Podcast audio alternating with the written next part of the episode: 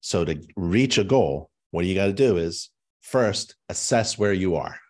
You got to know where you're beginning. You got to know your starting point. Assess where you are. What where are you? Are you just joining InterNACHI? Are you brand new, green? You've never done an inspection?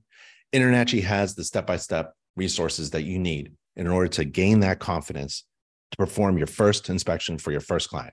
If you are uh, a successful business owner, but compared to last year, things are way down, we have the resources you need in order to boost and revamp your business. If you are a successful home inspector and you want to stop doing so many inspections on your own, one of the best ways to increase gross revenue for your business is hire, hire an inspector. Let that inspector do your dirty work and you do the things that a business owner is supposed to be doing the big overall reaching goals, vision, strategies, marketing, oversight, management, time management, things like that. And InterNACHI has those training resources for those people as well. InterNACHI has everything you need to be a successful home inspector. And it doesn't matter where you are or what starting point you, you're at.